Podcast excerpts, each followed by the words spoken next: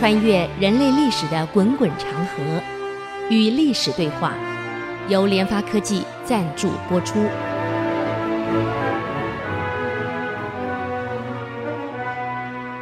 这里是 IC 之音竹科广播 FM 九七点五，您所收听的节目是《与历史对话》，我是刘灿良。哎呀，上礼拜我们谈到这个于谦守北京城能不能守得住？如果守不住，历史当然就改写了。明朝能拖到崇祯，表示守住了。可问题要怎么守呢？我一直在讲读历史不是呃应付考试，我们从它整个过程当中，我们可以学到很多解决问题的办法。也还好出个于谦呢，要不然恐怕也丢了。嗯，那么于谦来个坚壁清野。所有在外面的城外的人全迁到城内，这样组建了三十万人起来，一家老小都在城内，你不能不为一家老小奋战，让你野先拿不到任何好处。其次，他召集将领研究我们怎么应付，各抒己见。哎呀，什么策略都有，其中史恒建议啊，建议这个筑高垒，坚固城守。于谦摇摇手，不好，贼势啊，非常强势。我们只是把居在城里面，躲在里面，只是死守的话，显得示弱，他们更嚣张。你猜于谦怎么处理？把部队组建、训练就在城外训练。一个城有四个门，东西南北门全部紧闭，让几万人在外面背着门筑垒。背着门哦，我人在外面啊、哦，筑垒，这等于两层，一层是城外的垒包守护，再一个护城河，一个是在城墙上守护，我两层保护。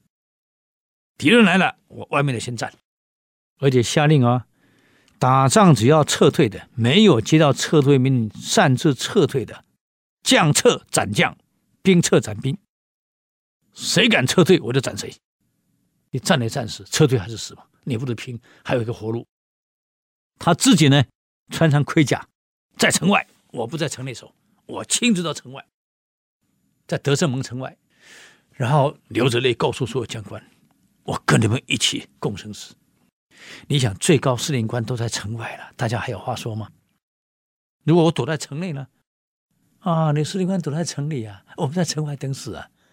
问题是司令官人在城外陪着你们啊，皇上在城内，我在城外，我陪着你们，我后撤，你们杀我，只要我后撤一步，你们就杀我。你想还有谁敢后撤？司令官讲话了，我司令官如果后撤，你们就杀我。所以变成一条心，很尖锐了。除了这样以外，这个夏轩又出了一个四个政策。他跟于谦说：“司令官，第一，这个瓦剌都是骑兵，他没步兵，他全骑兵啊。骑兵用干嘛用的？啊，打野战的，他不是在攻城的。攻城是靠步兵要攻上去的，瓦剌都是骑兵，他只能打野战，攻城他不擅长，必须要下马。骑兵一下马靠跑步，我告诉你，那就没戏唱了。”还有那个云梯架在城墙上，那城很高的啊，往上爬。骑马骑惯了，突然变步兵去爬楼梯往上跑，没有战斗力了，会差很多了。所以我们分两层，外面一个垒，垒包筑得高高的，你骑兵冲不过来，除非你下马。一旦变成步兵，我告诉你，汉人是以步兵出名的，他不是以骑兵出名的。骑兵我打不过你，步兵肯定赢你。所以我们。一定要顶住啊！只要一下马，首仗我们赢了，士气就起来了。那果然如其所说，没错。第二呢，他们敌军一旦深入，你总得吃饭睡觉吧，总得扎营吧，组成敢死队，晚上袭扰，我让你睡不得觉。敌进我退，我不跟你争；敌驻我扰，你一驻我就扰，晚上天天去袭扰。啊，射火箭啊，射什么？我就不还有这个这个火药武器，我就打你。你疲惫的撤是不是？我就追击，敌退就我打。还有，我们撤走了老百姓，不是很多房子空在里面吗？设伏兵，你起码攻房子你怎么攻？我只有一个小窗户，有那小窗户射你，打你啊！所以空房里面设伏兵，每一个沟渠外面我设伏兵，所以你根本不晓得我兵伏在哪里啊！你来，我随时就跟你打游击战。外面，所以城外打游击战，再来城里面呢，两层保护，一个高垒，一个高墙，所以敌人来必须要经过外面的游击战。游击战的好处是，正规战我不能才能消灭全部的主力，可游击战我消耗你士气啊，我消耗你的锐气，我消耗你的人员，让你攻城速度会延迟，所以这个一定要做。第三，瓦剌是举全国之兵而来的，后方绝对空虚。你命令在外面紫击关虽然失守了，可还有宣化府，还有大同府，还有居庸关的守军。组建骑兵，断其后路，夜袭，让其后方大乱。你是举国而来没关系，我在后面饶你。第四点，把部队分三个层次，一旦对打的时候分三个层次，前面打的不管是胜负，后面跟着顶上去，只要前队后退的后军就全把他杀光，不准部队后退，后退一律格杀。那么前军后退。后军没有杀前军的后军斩首，这个死命令一下，麻烦了。你不管你你打哪一线，你能后退吗？不能后退了。所以由各将领带兵守住各线啊！一旦后退，一定格杀。这个一出来以后，战斗力出来了。所以瓦拉打了几仗，光经过那些游击区就死伤很惨了，因为明朝的部队有火筒。只能现在步枪了，弓箭部队躲在空房屋里，也不知道这些不知道躲哪里，躲在沟渠，你不知道躲哪里，反正随时哪些射你，哪随时哪能砍你，你也不晓得在哪里。光这个死伤就一批了，在进攻垒、进攻城，他又又不是拿手戏，一旦下马，你就不是汉人对手了。所以瓦剌打得也很辛苦啊。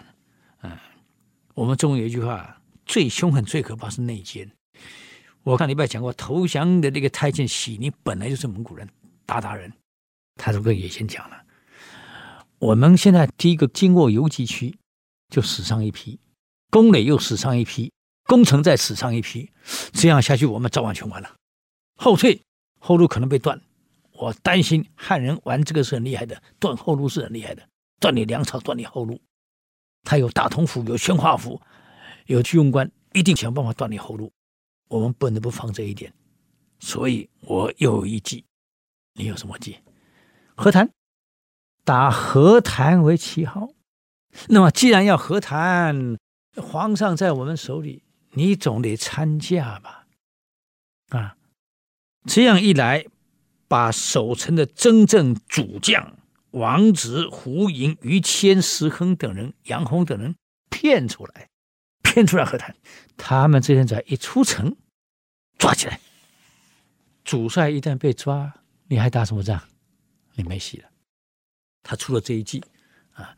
毕竟皇上在我们这儿，哎呀，我们说和谈，而且皇上要召见他们，把他们主帅骗出来。主帅只要一出城，一到我们这儿，就抓起来。这样一来，他的群龙无首啦。一旦没有这些主帅，景帝能干什么呀？汉人这一些王爷出来的，没有一个人懂事儿的呀，没有一个人能够独立运作的呀。主帅一丢就没戏了。这一计一出够狠，结果如何？我们休息一下，等我再回来与历史对话。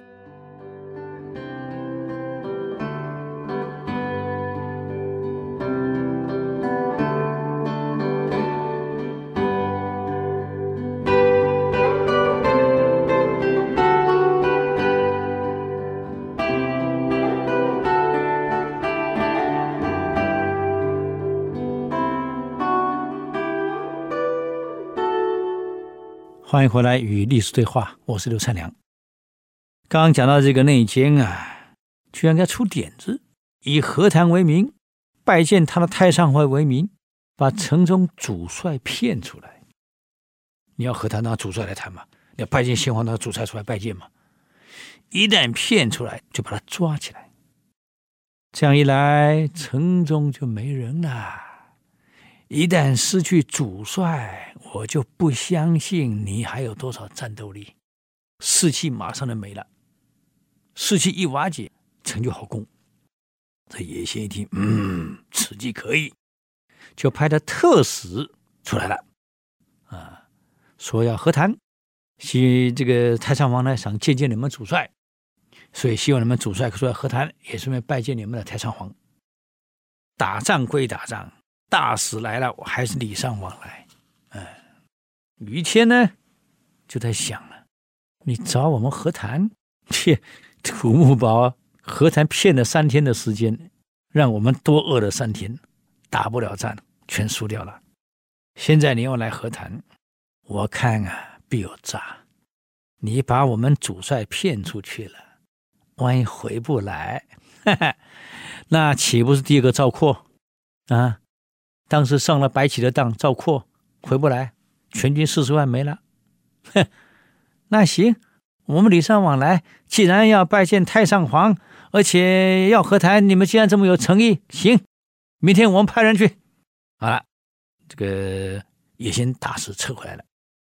于谦呢，就把几个副官、小官，王父，还有赵荣等人，你们都是官不大啊，现在把你们升为部长，提拔为部长，为侍郎，啊，尚书，你代表呢去拜见太上皇，啊，以特使名字去拜见太上皇，看他们要和谈谈什么条件，你们去。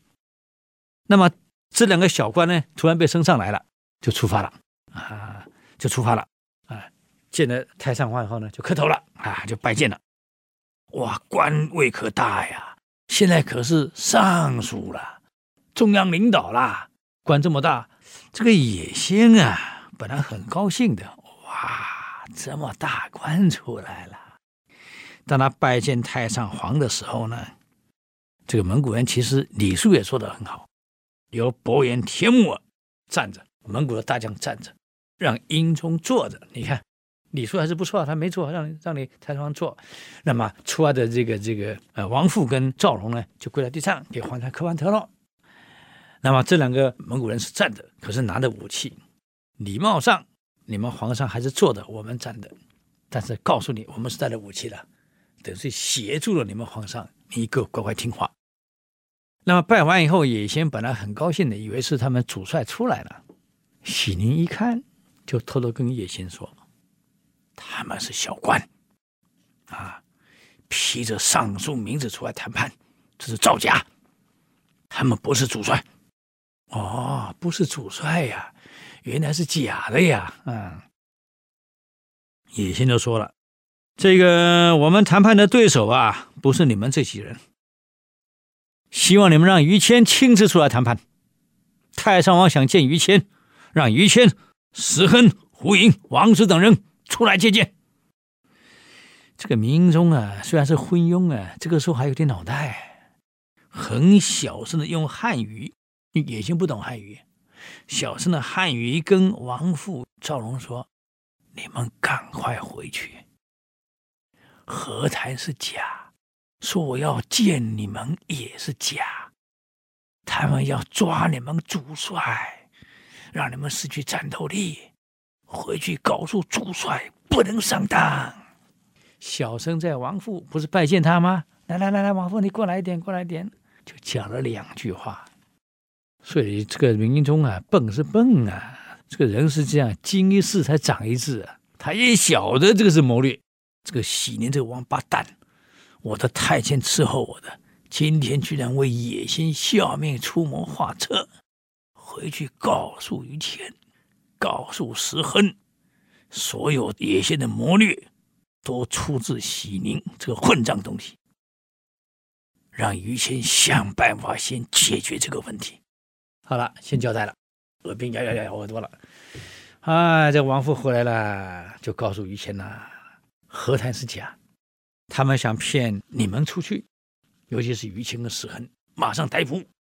这样就没有指挥中心的人了。第一，太上皇没有说要召见你们，这是野心的谋略。那出自谁的谋略呢？喜宁这个王八蛋，他是太监，是伺候皇上的，可是鞑靼人。现在回归了，效忠也先去了。皇上要我告诉你们，一定要设法解决喜宁。喜宁是什么脑袋？脑袋一旦没了，身体怎么打仗？这于谦一听明白了，明白了。首先得把喜宁从野先的信任中把它分离出去。所以他们知道喜宁的为人，知道喜宁的笔迹，因为他迁国自仇的笔迹宫中还有啊，啊，就找个能够模拟笔迹的人来，就故意写信。那么喜宁呢，有个很好的太监朋友，叫做新安，还在城里，就故意让他们两封信互相写来写去的信，好像在回信。回信中呢，就夹喜宁的名字跟笔迹，哇，他模拟的真像啊！这样说，喜宁哎，就告诉新安太监：“新安兄啊，我是诈降，我必须要赢得野心的信任，所以帮野心在出谋策划。现在野心已经相信我了，那么我现在把野心骗到北京来，举全国之兵深入，后方空虚，你们赶快。”调外围的部队从后面抄他的后路，这样一来，野先后路一断，粮草又没，后勤又空，野先必败。所以我现在诈降已经取得信任了，野先现在对我言听计从，我将继续诱他前进，在北京城外决战。你们赶快派人从后面抄他后路。哇，这个信息啊，真好啊！就好像两个在在在在回信啊，那么故意让人呢带着这个信，喜宁呢要回给这个新安，新安回给喜宁，好了，被抓了，叫啊，这个这个带信人被野仙给抓了，啊，搜出有这么信件往来，交给野仙，野仙不懂汉语，就让这个伯颜帖木，你懂汉语，你来翻译。一听完，野先开始怀疑了。这个信搞不好是真的，诱我深入，然后用大兵断我后路，啊，前后夹击，哎，真的天意啊！这个信是这样写，哎，巧的是明朝的外面宣抚辽宁这个辽东的主力部队，关联这边主力部队，二十二万大兵，二十二万的不是少数啊，已经开到北京了，向北京进发了。也先接到密报了，东北北方大兵二十二万，啊，有辽东总兵带着二十万大兵开拔过来了，这个部队超过野先的部队了。野先一看，好小子，原来喜宁你是故意引我进来，前后夹击把我灭掉。他相信了，这一相信以后，喜宁你再给野先出什么计谋，野先会相信吗？不相信，脑袋一旦没有了，光靠四肢怎么打仗？所以这一来，喜宁在用计，也先不听了。也先在不听的情况下，只好自己动武了。结果怎么样呢？哎，我们再休息一下，等会再回来与历史对话。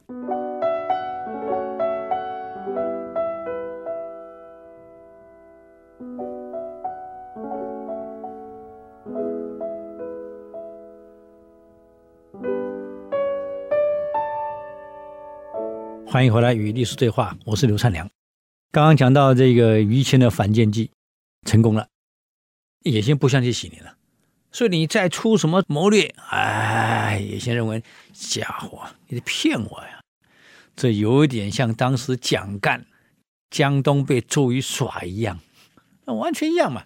所以打仗啊，不光是靠蛮力呀，脑袋还是很重要啊啊，各种计谋都得用啊。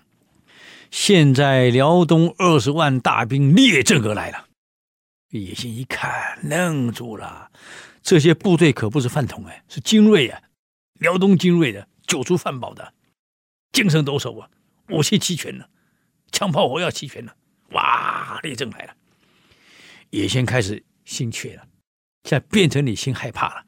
我告诉你，人就怕怯战，打仗就怕怯战。以前我跟他见到比赛，我很清楚啊。胜负，三字开始，这剑一掰，正式气势就出来了。你还没打就怯战，少输为赢，你还想赢啊？就像我们国内的打篮球一样，每次打的跟国外比赛，每次我们抱着登少输为赢，还没打你就少输为赢，就从来没有想要赢，你气势已经没有了嘛，还赢什么赢？怎么能赢？所以二十二万大兵排出来个阵势吓死人啊！我告诉你，我们没看过二十二万有多少啊！啊，骑兵、步兵摆下方阵，擂鼓一响，咣咣咣咣咣，一直前进。啊如果你们看部电影叫做《万夫莫敌》，他是演罗马时代那个 gladiator，就是所谓那个格斗士。因为格斗士生活很可怜，虽然宫里吃宫里住，你是拿生命在赌注诶。每一场演出呢，要死多少人？哎，是真刀真枪哎，在格斗场这样格斗哎，大家欢呼哎，买票进来看你们格斗到死为止。所以这格斗士到底明天能不能活得过，不知道。跟奴隶一样啊！后来因为受不了生活的压力，格斗士反了，造反了，啊，在联合的少数民族一路乘胜追击。这格斗士本来就是天天被训练来打斗的，单打独斗那很厉害的，所以就这样，这个部队一下子扩充到二十万，浩浩荡荡往罗马来了。只要攻下罗马城，历史开写。这罗马的元老院呢，就让大将军。率二十万部队，就在罗马城东，跟这一批格斗士、跟少数民族组成的反抗部队，这一场决战很惨了。这些格斗士个特征，单打独斗是很厉害，可问题是打仗不是单打独斗，哎，哎，是群策群力。这格斗士，你看站在山坡上，一看罗马部队来了，哐哐哐哐。那么罗马部队打仗呢，他是摆阵的，跟中国人一样，是一阵一阵的，一个阵一个阵一个阵，盾牌都很大。当对方的弓箭部队射箭的时候呢，他盾牌部队前排就是挡前面，后排呢就顶上面，所以箭根本射不到人，你丢什么都没有用啊。顶上是盾牌，前面是盾牌，周围全部是盾牌。那么当对方开始冲锋的时候呢，盾牌顶住，那个长枪很长啊，就顶在那里。所以前锋的长枪很长，把你顶住，来了我就刺。后面的人呢就射弓箭，所以他就有阵了，一阵一阵一阵的，二十万排出来，哇，十个阵一阵两万人。可是格斗士他们不懂哎，二十万一样二十万，冲啊，就往前冲。你往前冲，人家是打正战，你是往前冲，你根本冲不进去，因为枪太长了。就那一场战役，格斗士全军覆没。带头的那几个人被用十字架钉死，钉在那里。所以打仗是摆正的，不是给你乱冲的呀。现在明朝二十万大兵正一摆出来，慌慌慌慌慌慌，哇啦慌了，慌了啊！所以两军呢就在城外交战，城外一边交战，城内的人呢，城门一开干什么？于谦亲自率领，也分三军。因为你瓦剌的部队转过来去对付外面来的二十万，等于是背对着城，城里面的部队呢，再组织成敢死队骑兵，再冲你后面，这一阵冲下来，从上午打到天黑呀，瓦剌部队死伤一大半去了，只好往后撤了。这一往后撤呢，天黑了，往后撤没关系，你撤。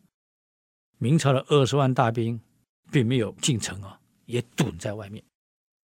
于谦在派人晚上偷袭夜营，晚上的袭击你的营区，不让你休息，不让你睡觉。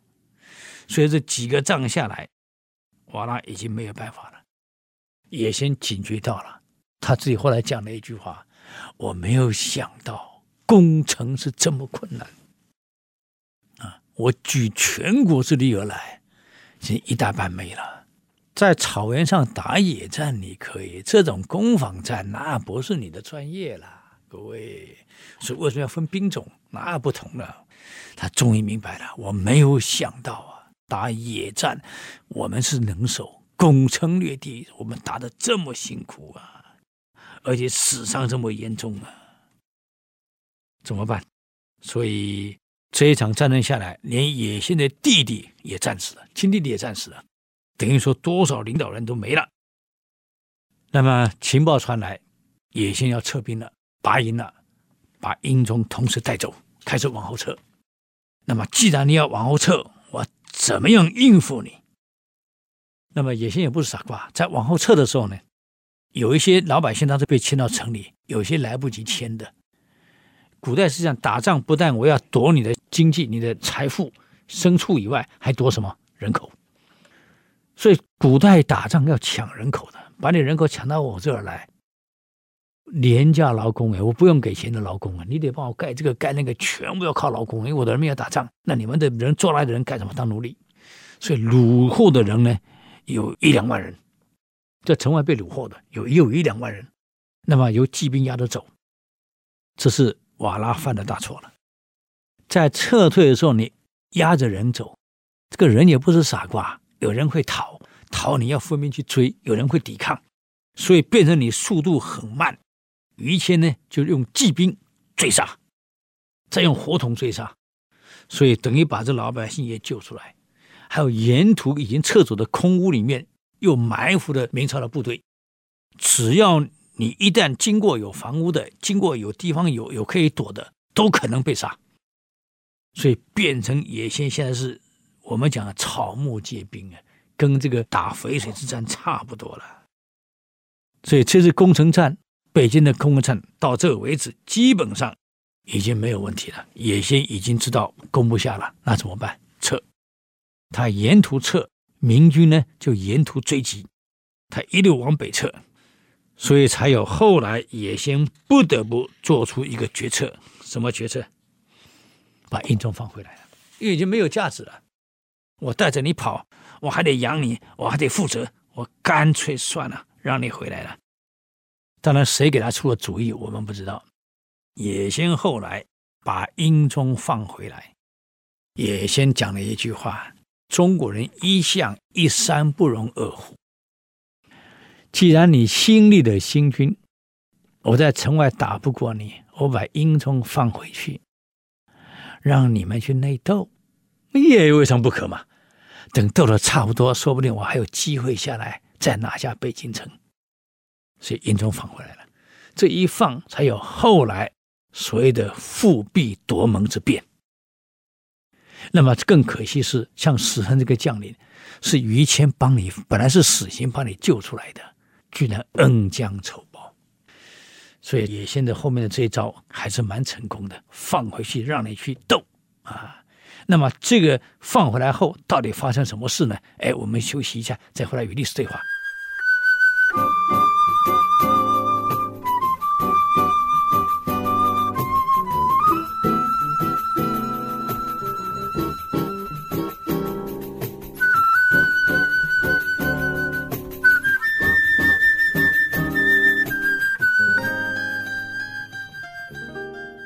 欢迎回来与历史对话，我是刘灿良。这个我们讲到最后，野先为什么把他放回来？就让你去斗。而且喜宁虽然说野先不现在不太信任他了，他还是给野先建议，把英宗身边人都杀光，让他无所依托，这样送他回去可能会更好。所以喜宁派人杀英宗身边伺候他几个汉人，就是被俘虏的部队那些将领，英宗忍无可忍了。呃，你不要看这个人，人到临死前还是会拼搏的，冲上去跟蒙古人拼啊，你皇上都跟你拼了。小时候玩刀剑还是有点用啊，所以这样一来，蒙古人没有杀他旁边的人。可是英宗对喜宁，你是我的太监，你处处个出点子陷害我，恨之入骨。这一天呢，英宗把严明明找来，我在这里受了这么多苦，人在受苦的时候，脑袋就管用了。我有一计，我今天不管能不能回得去，这喜宁我非把他干掉不可。我跟野先说，和谈，为什么要和谈？因为连续几仗野先全输了，这一输了以后呢，野先最重要的两个干部，一个阿拉志愿，一个脱脱不花，两个人就密谋了。他原来我们在北方过得好好的，每一年明朝送我们这么多礼物，要什么有什么。现在搞到最后一无所有，打仗打赢了，获利全归野先，打输的是死的是我们，那我们凭什么卖命？这个英宗私下给托托讲这个话，给阿拉志愿讲这个话。原来我们处得很好啊，我给了你们这么多东西，好了，现在你们听野先的，我现在不给你们了，现在新皇帝不给你们了，变成世仇，你们一无所有啊，只能又靠放牧过日子了。什么钱财啊，什么物资，什么茶叶，通通没有了。打仗打赢了，好处归野心，输的是你们的家人部队，你们愿意吗？哎呀，这阿拉斯元跟托托不的，我想啊，越想越对了。那英宗没讲错呀，我们现在啥都没有。啊 你们看英宗啊，笨是笨啊，这个时候还还还还懂得懂得怎么耍把戏的。这人啊，经一事才长一智。他说这样啊，你们送不送我回去其实无妨，可是你们想撤兵，你也要安然的撤呀。要不然明军现在一路追击，你们谁会战死不知道？一死了你什么都没有了。能和谈，将来说不定我弟弟当了皇上，还会好处继续给你们。不如你们现在派使者私下去跟明朝和谈，背着野先。托托跟阿拉斯渊果然听了英宗的话，派自己亲信去跟明朝接触了。啊，那这个事呢，他要故意让喜宁这个太监知道。喜宁报告野先了，哎呀，那这边私下跟明朝接触了，哎呀，托托跟明朝接触了，他们都得到好处了，野心也慌了，那怎么办？一旦分裂成三股势力，一旦分裂内斗，我我现在合在一起都已经打不过明了，都在撤了。一旦分裂，我连我的命都危险了。喜宁说：“那我们也跟明朝和谈啊，那谁当代表呢？嗯，谁去呢？还是你去。”哦，这下喜宁上当了。你代表也先去和谈，那么当然去你要能讲汉语的人啊，所以就把被俘虏的这些名将啊、援兵高盘等人随喜宁而去。这个英宗呢，就把高盘跟援兵找来，私下的耳朵边讲了什么话啊？讲完了，还写了一封信，缝在。高盘的裤子里面，好了，由喜宁代表明英宗，代表野先去跟明朝谈判去了。明朝呢也派大将出城，就在外面弄个帐营里面啊。那么这个谈判可是真心的了，因为野先想平安的撤回去，将来你们继续给我封赏，我也不再大打仗了，因为是输了嘛。从土木堡这边的战营到达北京城的一败涂地，他也很清楚不能再打下去了，所以他是这次和谈是真的，不是假的了。哎，明朝也知道你这和谈是真的了，为什么？因为从托托私下来跟我接触，又从这个阿拉之愿来跟我接触，我就知道你和谈是真的了，所以也派了大将出来。哎呀，摆了宴席酒席，哎呀，大家在外面喝喝的很快乐。蒙古人很有意思，只要不打仗了，真的和谈了，那就很好客了啊！哎呀，这几杯酒过了以后，高盘突然站起来喊：“太上皇有令！”把信拿出来了。从裤裆里面拿出来了，太上皇有令，当场念了。这个明朝将领带的部队呀，一听有令，是真的太上皇啊！什么令？逮捕喜宁，就把蒙古的使节团那种喜宁全部抓了，押回去了，押回京师里去了，进城去了。